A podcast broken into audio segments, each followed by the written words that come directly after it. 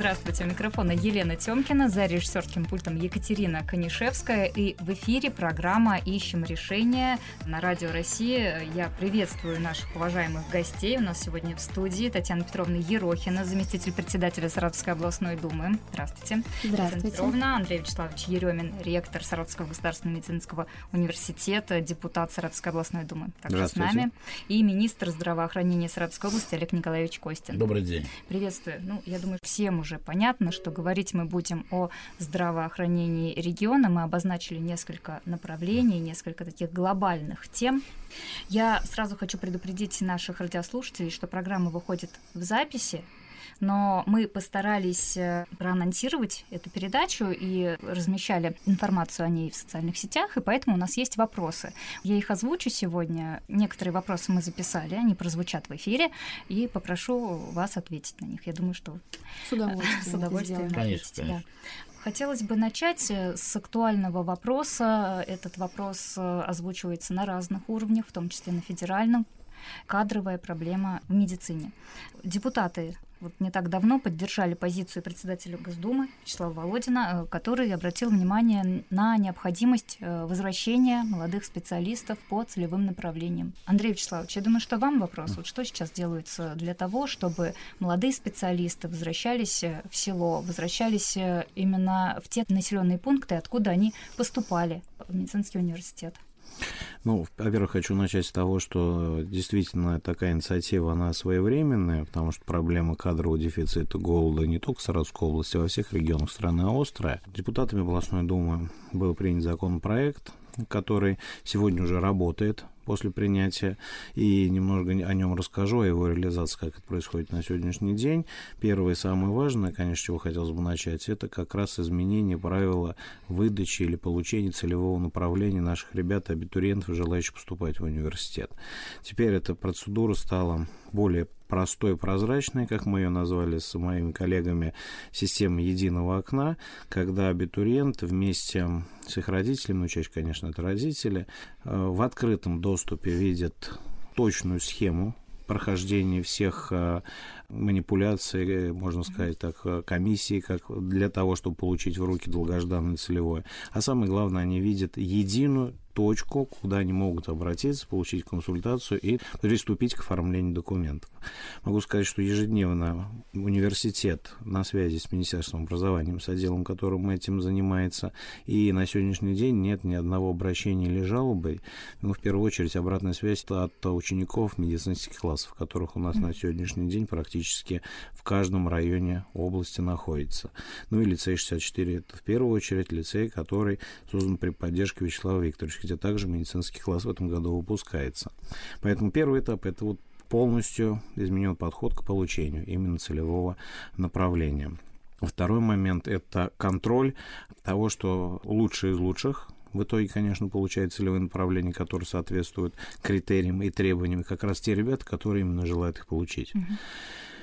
Как я ранее сказал, в первую очередь это ученики лицея 64, которые на 100% изъявили желание стать так называемыми целевиками. Это выпускники, выпускники медицинских классов области, которые практически в 100 также процентах решили поступать именно выбрав путь по целевому направлению. Таким образом, это как уже это сработало, это 100% э, профориентация. То есть, как мы с чего начинали, инициатива Вячеслава Викторовича, чтобы случайных людей в медицине не было. Что, чтобы туда приходили именно те, которые хотят его получить и которые точно определились своей судьбой, что они стали, хотят стать медиками. Они передумали после первого, второго или третьего курса, которые, получивши целевое направление, заняв место какого-то ребенка, а оказывается так, что не хочу, не буду, хочу стать другим специалистом в другой сфере. Это как бы основной, это первый измененный подход. И второе, немаловажное, так как произошло изменение формы э, целевого договора, и изменение требований на федеральном уровне, хочу, хочу сказать на примере нашего медицинского университета, на сегодняшний момент, но это уже длится в течение двух лет, все целевики, которые не желают выполнять по каким-либо причинам свои э, обязанности, даже в процессе обучения, если они покинули стену университета за неуспеваемость, по собственному желанию, они выплачивают штраф. То Они... есть целевик, который плохо учился, которого отчислили, он будет должен вернуть все, что в него вложили. Да, причем да? если он, uh-huh. если он отчислен в процессе обучения, он возмещает хоть там и не доучился до конца, он возместит ту сумму, которую государство на него затратило до того момента, до того курса, до которого он проучился. Uh-huh. Это все легко высчитывается, потому что стоимость обучения, всего обучения того, там, педиатрического, лечебного факультета, любого, она регламентирована на все 5 или 6 лет. Соответственно, если они бросают обучение, целевое направление не просто, как раньше оно, ну, так скажем, ликвидировалось, никаких обязательств не наступало, теперь это штраф. И я так э, хочу хочу сказать, что на сегодняшний день штраф э, например, на лечебном деле для тех, кто не закончит обучение по целевому направлению, поступивших с 2019 года, практически миллион рублей без малого миллиона. Но это хорошая мотивация оставаться и учиться. Это и хорошая mm-hmm. мотивация, это хорошая мотивация заранее подумать перед тем, как идти в университет, и именно брать целевое направление, mm-hmm. стоит ли делать или нет, потому что вариантов не платить, их э, практически не существует потому что мы обращаемся в суд, если такой целевик бросает обучение, и таким образом э, взыскиваем уже в судебном порядке.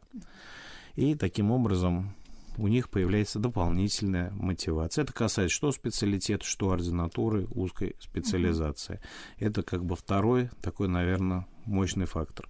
Ну и третий, после окончания обучения, они, естественно, хотят продолжить обучение в ординатуре. Но здесь совместно, опять же, с Минздравом Саратовской области, который четко определяет те специальности специалистов, которые mm-hmm. необходимы. Целевик, не выполнивший свои обязательствованный после завершения специалитета, не получит, я думаю, министр подтвердит это, он уже не получит, скорее всего, следующее направление в ординатуру. Или получит его также лучшее из лучших после прохождения определенной комиссии, которая рассмотрит, достоин или недостоин получения. Uh-huh. Поэтому, так резюмируя, хочу сказать, что теперь от этапа профориентационной работы с медицинского класса жестко регламентированного нового механизма получения целевого направления не сказал. Единственное, он размещен везде, пошаговый. На сайте университета, Министерства образования, uh-huh. Министерства здравоохранения мы его все выучили уже наизусть, вплоть даже с телефонами. Этап обучения – это штраф, уже приличный, не как раньше, это 150 тысяч рублей. Uh-huh. Третье, уже или четвертое, это возможность получения целевого в дальнейшем в ординатуру для лучших из лучших а, потому что место там ограничено. И, соответственно, этот путь от момента профориентации до момента передачи уже не ребенка, а уже выпускника в руки тому району, откуда он получил изначально целевое направление. Вот вы сейчас говорите, я думаю, не отпугнет ли? Вот человек даже хочет, а скажет, ничего себе, там такие санкции, если можно так выразиться, и штрафы, и э, нарушения. Вот, Но если ставить на одну чашу весов возможность обучаться в университете на бюджетной форме обучения, а не на коммерческой или вообще не обучаться, то я думаю, mm-hmm ничего страшного в принципе выполнить свой долг и отработать в районе, в котором ты родился, или рядом, э, который располагается район, с учетом того, что сегодня все uh-huh. клиники, я их так даже назову, все больницы, лечебные учреждения области, ну, где мы бываем, они оборудованы уже, ну, как минимум, наверное, на уровне Саратова. Условия уж точно. То есть не надо есть. бояться вернуться э, там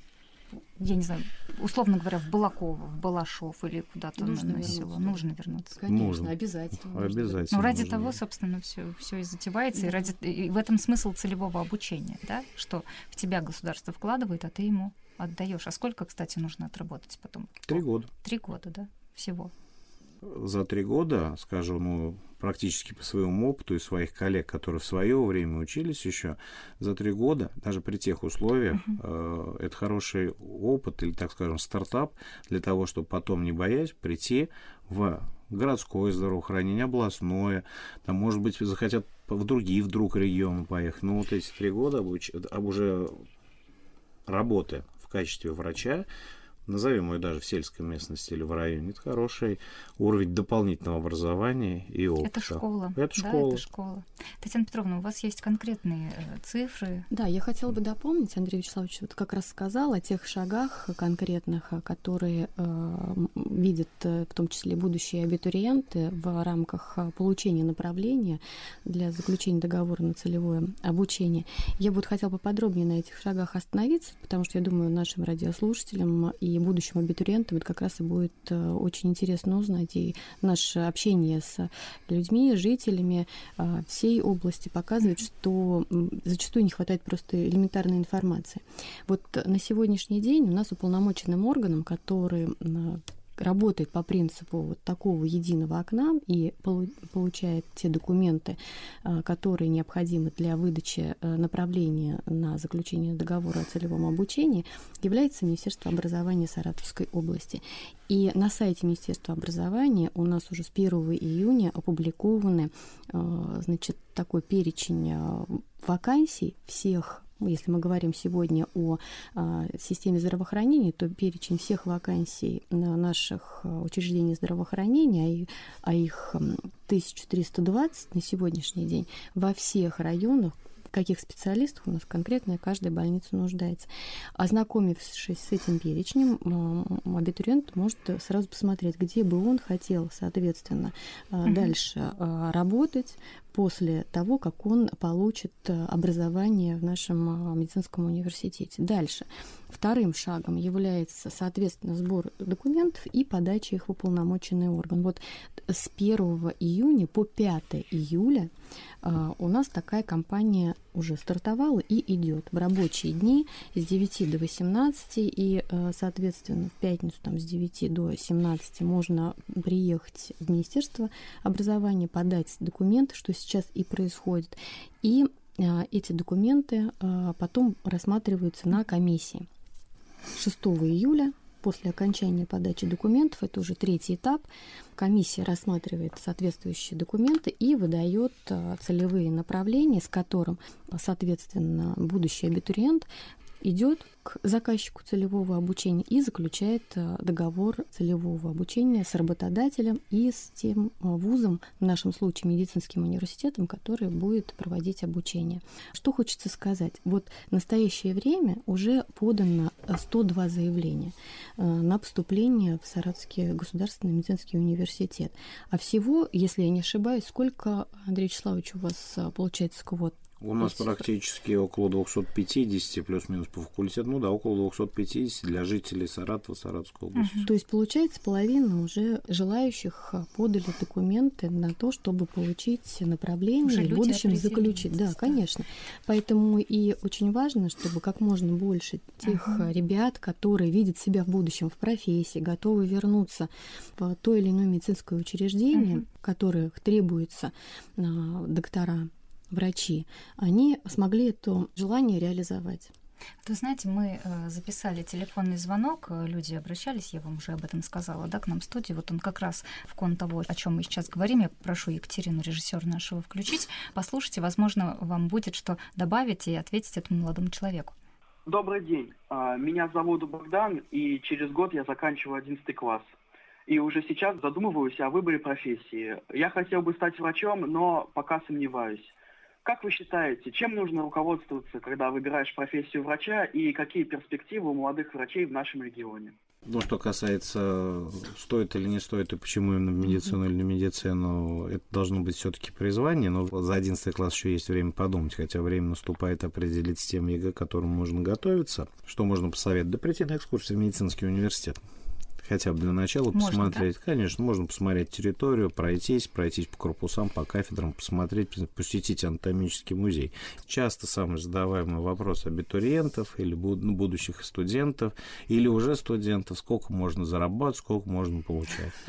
Я могу сказать, э, сегодня даже стартовые зарплаты довольно на должном уровне. А нет предела совершенству, и в зависимости от выбранной профессии, самое главное, на каким бы профессионалом, в какое направление медицины ты не стал, возможность зарабатывания денег, они в принципе принципе, они являются безграничными. Поэтому нужно идти Богдану в медицину, нужно реализовывать, приготовиться, подсобраться силами, учиться тяжело, очень тяжело. Поступать тоже, наверное, Поступать, сдавать экзамены. Ну, здесь спасательный круг, целевое направление, это начало нашего разговора. Родители да. должны... Они уже все прекрасно давно понимают, что это спасательный круг, который у них есть.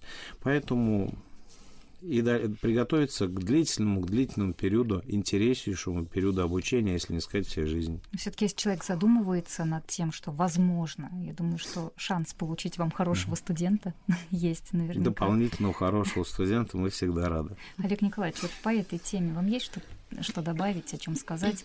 Министерство ведь тоже, вот Татьяна Петровна нам сказала, министерство тоже работает в этом направлении. Ну да, вот то, что было названо под э, контролем областной думы, под контролем э, Министерства образования. Это очень хороший проект. Во-первых, он прозрачность показал. Чистую прозрачность и возможность контроля общественностью этих дел. Это очень важно, потому что сразу снялись вопросы, куда пойти, с кем договориться. Ничего не надо. Вакансии висят, а вакансии у нас даже в отличие от мест 1386, мы предоставили мест, которые мы можем предоставить. Более того, те, кто не пройдет, мы будем формировать губернаторскую команду отдельно, где Министерство здравоохранения при поддержке, конечно, областной думы берет на себя обучение по дефицитным специальностям, особенно в отдаленные районы и не прошедшие по ну, выполнив условия, но не прошедшие по местам, если мы формируем отдельную команду и будем ее оплачивать за счет министерства и учить.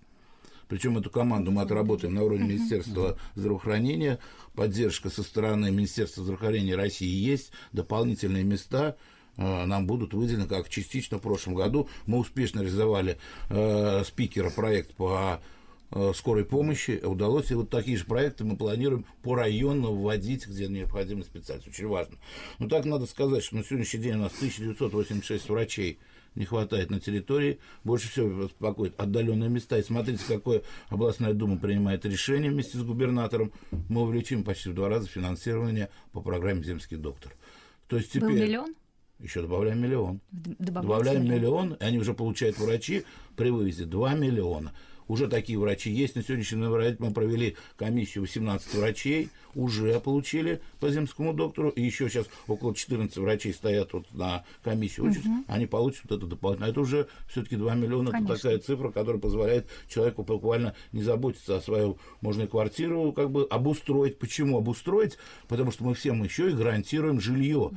Вот эта вот программа обучения, если мы жестко закрепляем специалиста, нам позволит за эти 5 лет уже построить им и дом врачебный, и благоустроить его, рассчитать выход на пенсию очень важно. Мы идем, вот мы сейчас говорим, до 1386, а за 5 лет у нас очень все-таки пожилое, как бы угу. врачи работают, которые уже на пенсию выходят. Возраст. Мы это учитываем. Поэтому иногда на одно квартирное место мы даем две вакансии, изучая из того, что еще один человек уйдет оттуда. Угу. Вот это прогнозирование нам дало очень важное. Вот эта прозрачная система, четкая, понятная, с квотами, с работой университета дает четкое прогнозирование занять вот эти вот места. Еще один а, проблемный вопрос, э, тоже о нем говорил Вячеслав Викторович Володин, когда приезжал в Саратов.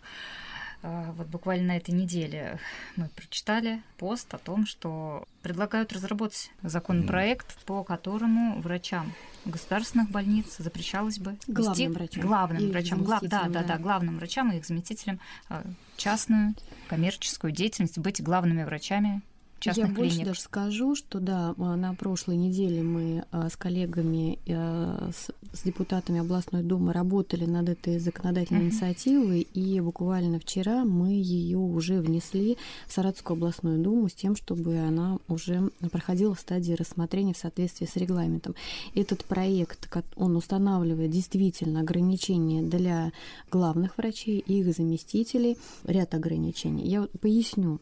У нас в соответствии с федеральным федеральным законодательством об, об основах охраны здоровья граждан и в Российской Федерации есть ограничения в отношении медицинских работников при осуществлении ими профессиональной деятельности, в частности, связанные с вопросом по регулированию конфликта интересов. Но в то же время действующее правовое поле регулирования, оно не охватывает а, коррупционных таких рисков в отношении главных врачей и их заместителей. О чем идет речь? У нас ну, наверняка все мы слышали и знаем о таких фактах, когда, например, главный врач одной из больниц был главным врачом в нашем государственном учреждении здравоохранения, но в то же время он а, был соучредителем и даже владельцем частной клиники. Итог какой? Итог такой, что потоки пациентов перенаправлялись из государственного учреждения здравоохранения в частное. а жители при этом оплачивали э, дорогостоящее лечение из собственного кармана. Или другой мы тоже знаем э, такой же случай, когда э, главный врач владел аптечным бизнесом. Да, закон у нас не нарушался. Но такие вот врачебные подряды, они откровенно использовали в своих интересах людей, которые действительно нуждались в оказании медицинской помощи. И цель данного законопроекта убрать любые предпосылки к возникновению коррупционных схем в сфере здравоохранения и тем самым гарантировать жителям нашей области получение доступной, качественной медицинской помощи. Что предлагается? Предлагается внести изменения в наш региональный закон о противодействии коррупции в Саратовской области и запретить руководителям государственных учреждений здравоохранения, их заместителям заниматься предпринимательской деятельностью как лично, так и через доверенных лиц, заниматься иной оплачиваемой деятельностью в коммерческих организациях за исключением, соответственно, преподавательской, научной или творческой деятельностью, быть учредителем или участником юридического лица. И, что немаловажно, вот над этим законопроектом работал коллектив авторов в том числе все главные врачи, включая ректора э, нашего государственного медицинского университета, и они все поддержали. То есть они все работают, нет. конечно, нет. Главное, еще раз говорю, обеспечить и гарантировать нашим жителям Саратовской области получение доступной, качественной медицинской помощи и исключить любые предпосылки к возникновению коррупционных схем в сфере здравоохранения. Вот у меня вопрос есть, он отчасти связан с тем, о чем вы говорили. Вот такой вопрос от радиослушательницы. Если в поликлинике не дают направление на МРТ, можно ли вернуть деньги по страховой, если сделает обследование в частной клинике? Олег Николаевич, вы, наверное, да, ответите. Ну, здесь да, очень важный потому что дорогостоящее вот очень обследование. У нас на площади проходил, если кто видел, такой mm-hmm. грандиозный. Впервые мы сделали город здоровья, выехал фактически все больницы перед днем медикам, представили свои возможности достижения. Более 50 было развернуто тематических буквально выставок. Нужно понять одно, что все исследования в рамках системы ОМС – должны иметь с собой показания. Если вот это назначение выполняет и выделяется нашим непосредственно специалистам по стандарту ОМС или по необходимости для пациента ПВК, в зависимости даже вне стандарта, то все это проходит в рамках ОМС. Практически все на сегодняшний момент частные клиники, которые имеют МРТ, КТ, подписали с нами буквально договор. Для человека это бесплатно, оплачиваем мы. Форма 057 такая выписывается врачом, по-другому, скажем, медицинский ваучер, по которому вы заходите в любое учреждение, причем врач должен сам вас записать, не надо бегать искать где. Работают все системы, все МРТ, все КТ, которые по области единой системы. Врач записывает и выполняет это исследование. Но зачастую бывает, когда к нам приходят, вот сейчас по всплеску у нас по ПЭТ-КТ. ПЭТ-КТ – это сугубо специфическое исследование, назначаемое только онкологом. Почему-то все считают, что нужно пройти под КТ. Этого не будет, потому что это даже вред здоровью. Mm-hmm. Точно так же, как КТ, э, который мы выполняем, это излучение, это агрессия на организм, и врач не может просто так, найди, сделай, как в парикмахерскую сходить. Вот если есть показания, мы обязаны выполнить в рамках ОМС бесплатно. Все практически клиники подписали с нами соглашение и работают в этой системе. То есть, Олег Николаевич, если вот было нужно назначение, взять назначение. У этой женщины, угу. если было назначение врача, и он отправил ее из государственной клиники сделать это за деньги, мы вернем в рамках нашего служебного расследования. И вот по поводу театральной площади тоже у нас звонок был. На театральной площади измеряют всем давление, нам сказали, проводят другие исследования. Это разовая акция или продолжат? Сама по себе акция – это не акция лечения, объясняю. Это акция показать населению, что может каждое лечебное учреждение, чтобы люди видели, какие существуют возможности. Вот, в частности, областная больница показала уникальную возможность, которую будем внедрять буквально в каждой амбулатории, в каждой участковой больнице. Это телемедицинские консультации. Была открыта телемедицинская консультация, когда человек проходил, садился за стол и говорит, вам какой нужен врач? Нажималась кнопка – ее принимал или невролог, или кардиолог, или онколог непосредственно на одной точке. Вот это показали возможности телемедицины. Потому что мы вот при этой акции сейчас, ну, поняли одно, что на телемедицину мы можем вернуть даже пожилых врачей, которые ушли из медицины, и даже частных врачей, которые вернутся к нам в систему МС по разным пока договорам. Потом показали систему высоких технологий. Не все знают, что мы подписали, э, губернатор подписал с Собяниным соглашение, да, Э, на полное работу московских, только не путать с федеральными, именно московских клиник с жителями Саратовской области. Мы никому не отказываем. Если мы здесь не можем сделать любую операцию, мы являем Москву и оперируем в ведущих центрах города Москвы. Потоки огромные этих людей идут. Поэтому вот это была цель вот этой акции показать, что мы можем сделать, направить людей и сделать. Это Смотрите, не разовая понравилось, акция. не разовая. Не разовая акция, потому что этот поезд здоровья по-другому здесь был как город здоровья, он разъезжается сразу буквально на следующей неделе по территории нашей Саратовской области. Ведь нам надо приблизить врачей к пациентам, uh-huh. научить понимать друг друга, как пациент, он должен понимать, в первую очередь, что здоровье – это его достояние, и оно принадлежит только ему. Это самое ценное, что у него есть. А врач ему помогает. Татьяна Петровна, вы добавить хотели? Да, я хотела добавить, была в Новых Бурасах, поздравляла больницу центральную врачей с Днем медицинского работника. И мне вопрос там задали. Мы читали о том, что вот такая акция проходит. И предложение э, сделали, пусть приедут к нам на площадь. Сейчас все площади у нас во всех районных центрах отремонтированы, да, благодаря, э, опять-таки, программе, которая реализуется по формированию комфортной городской среды и при поддержке Вячеслава Викторовича Володина, есть место, куда можно приехать. И это будет пользоваться огромной популярностью, спросом, опять-таки, показать нашим жителям возможности нашей саратовской медицины. Она, они очень большие для того, чтобы избежать, опять-таки, обращений в те же частные клиники.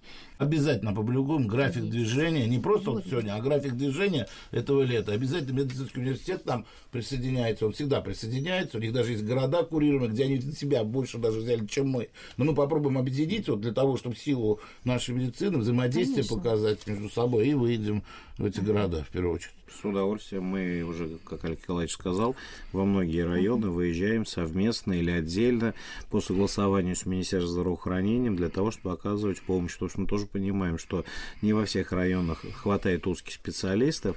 Ну, может быть, и вы, нахождение там их постоянное, наверное, и не нужно. А вот регулярность нахождения для ее профилактики, для профилактики здоровья действительно есть такая необходимость. И у нас график движения также наших специалистов. Если мы будем ездить еще совместно с там, поездом, с этой акцией, это только усилит, то Здесь улучшит. важно еще информационно, чтобы люди знали. Это, наверное, задача глав районов все-таки да, оповестить. Не только. Это и депутаты, да. в том числе, используя все свои сети, угу. возможности социальных сетей, а, общественных приемных. У нас очень хорошо работает это информирование. Угу. Я думаю, что это будет действительно событиями для каждого района. Вот раз мы к вопросам слушателей перешли, у нас еще есть, э, я попрошу Екатерину сначала один поставить вопрос, замечание. Здравствуйте, меня зовут Екатерина. Со мной недавно такая ситуация произошла. Месяц назад хотела записать свою маму на прием к кардиологу в шестую поликлинику на энтузиастов. Записаться можно было только через два месяца. Учитывая, что возраст моей мамы 84 года, и ее состояние оставляет желать лучшего, ждать так долго мы, конечно, не могли. Пришлось за помощью обратиться в частную клинику. Хотела спросить, почему так происходит с самыми востребованными специалистами, и какие меры принимаются, чтобы изменить эту ситуацию? Да, и еще, если э, можно, Екатерин, сразу же поставьте, потому что вот похожие, собственно, тематика вопросов похожая. Здравствуйте, меня зовут Елена, я проживаю в районе Второй Дачный, отношусь э, по микрорайону к поликлинику номер 16. Проблема в том, что не хватает терапевтов. И одному терапевту приходится обслуживать три участка. Создается такая ситуация, что людям подолгу приходится ждать в очереди для того, чтобы попасть на прием к врачу. Сами понимаете, какая обстановка нервная создается вот в это время в коридоре. А, в общем-то, это не способствует ни здоровью, ни вообще ни стабильности какой-то работы поликлиники. Ну и вообще это не показатель э, усовершенствования работы поликлиники. Вот в этом, я считаю, проблема. Это первое. Второе, а, почему-то очень сложно взять в муниципальной поликлинике направление на УЗИ, внутренних органов, даже вот печени, там, почек и так далее. То есть говорят, что нужны прямые показатели. Если, например, там боли, обращения. А если, например, я наблюдаюсь э, с хроническим заболеванием, то есть раз в год мне хотя бы надо проверять.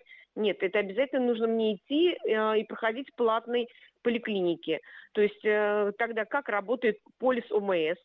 Ну, как сказка, Э, ну, начнем, давайте да? попробую я поговорить на эту тему, даже не ответить на вопрос, а поговорить на эту тему. То, что действительно дефицит врачей, особенно Терапевтов, терапевтов, да. и педиатров в том числе, существует, мы это не скрываем.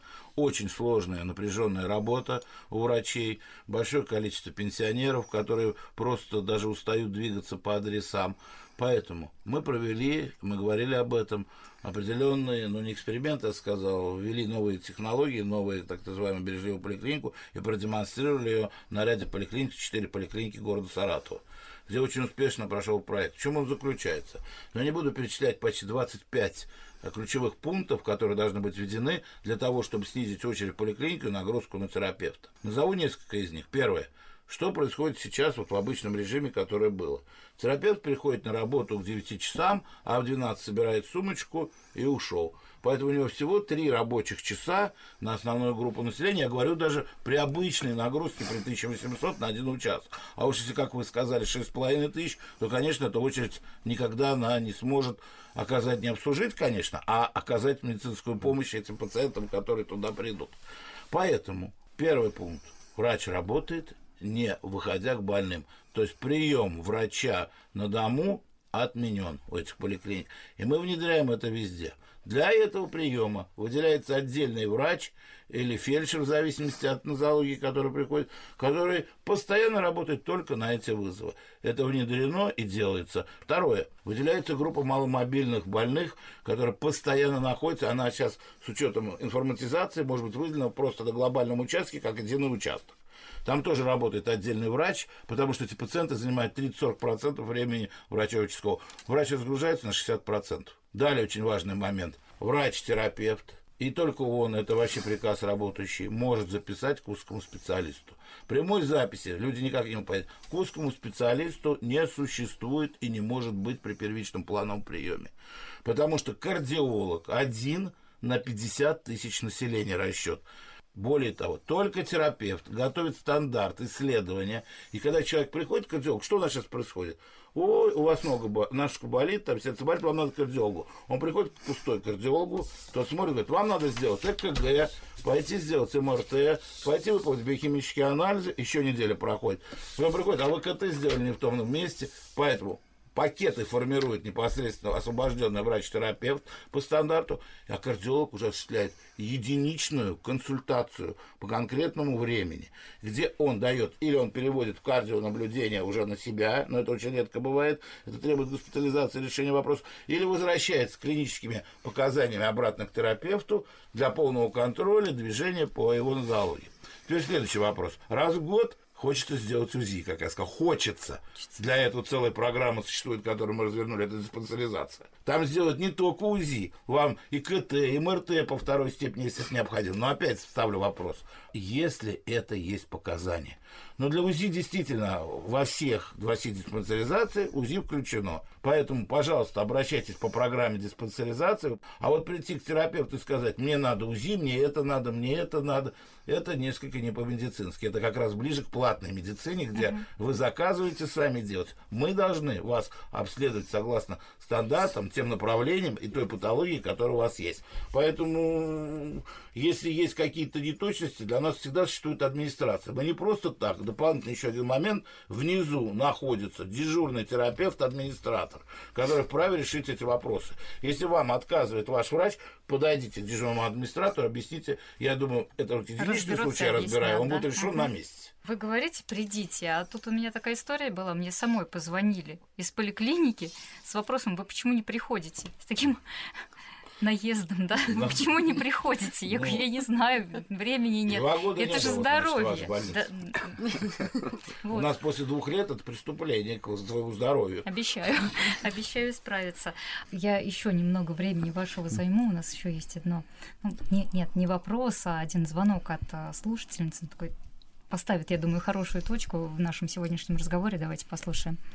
Здравствуйте. Меня зовут Надежда Ивановна. Знаете, в силу возраста я все чаще стала обращаться в медицинские учреждения. И вот хочу отметить, что за последнее время, особенно вот в последние годы, я замечаю, что в государственные клиники ни в коем разе не уступают частным медицинским учреждениям, ни по э, классным специалистам, оборудованию. Прекрасные доктора, прекрасные специалисты, доброжелательные. Оборудование государственных клиник ничем не уступает э, частным клиникам. Особенно хочу отметить работу государственной клиники глазных болезней. И в лице ректора Саратовского медицинского университета Андрея Вячеславовича Еремина поблагодарить руководство клиники, врачей, весь медицинский персонал – и поздравить их и также всех медицинских работников нашей области с этим замечательным праздником. Спасибо вам большое за вашу работу, здоровья вам, счастья. Будем всегда на вас надеяться. Спасибо большое. Мне тоже хотелось бы поздравлением завершить сегодняшний наш эфир, Олег Николаевич. Поздравить э, в канун праздника всех медицинских работников нашей области, тех, кто работает в системе здравоохранения. Это не только, конечно, медики, очень большое количество персонала трудится нам. Это пожелать самое главное – это мирного неба, добиться успехов. Главное, как сказал наш президент, он сказал, семья – это главное. Работаем и думаем о своей семье. Ну и здоровья еще пожелать здоровья, всем нашим здоровья, слушателям. Да, и ветеранов отрасли тоже хочется поздравить с этим праздником, и всех тех, кто так или иначе причастен к работе в медицинских организациях. Это и водители скорой медицинской помощи, и санитарочки, и фельдшеры, безусловно, наши врачи и медсестры. Им огромного здоровья, тепла, надежного тыла. Спасибо большое э, за то, что нашли время. Я напомню, что Татьяна Петровна Ерохина, заместитель председателя Саратовской областной думы, Андрей Вячеславович Еремин, ректор СГМУ, также депутат Саратовской областной думы, Олег Николаевич Костин, министр здравоохранения области, сегодня были у нас в гостях. Да, спасибо большое. Спасибо. спасибо.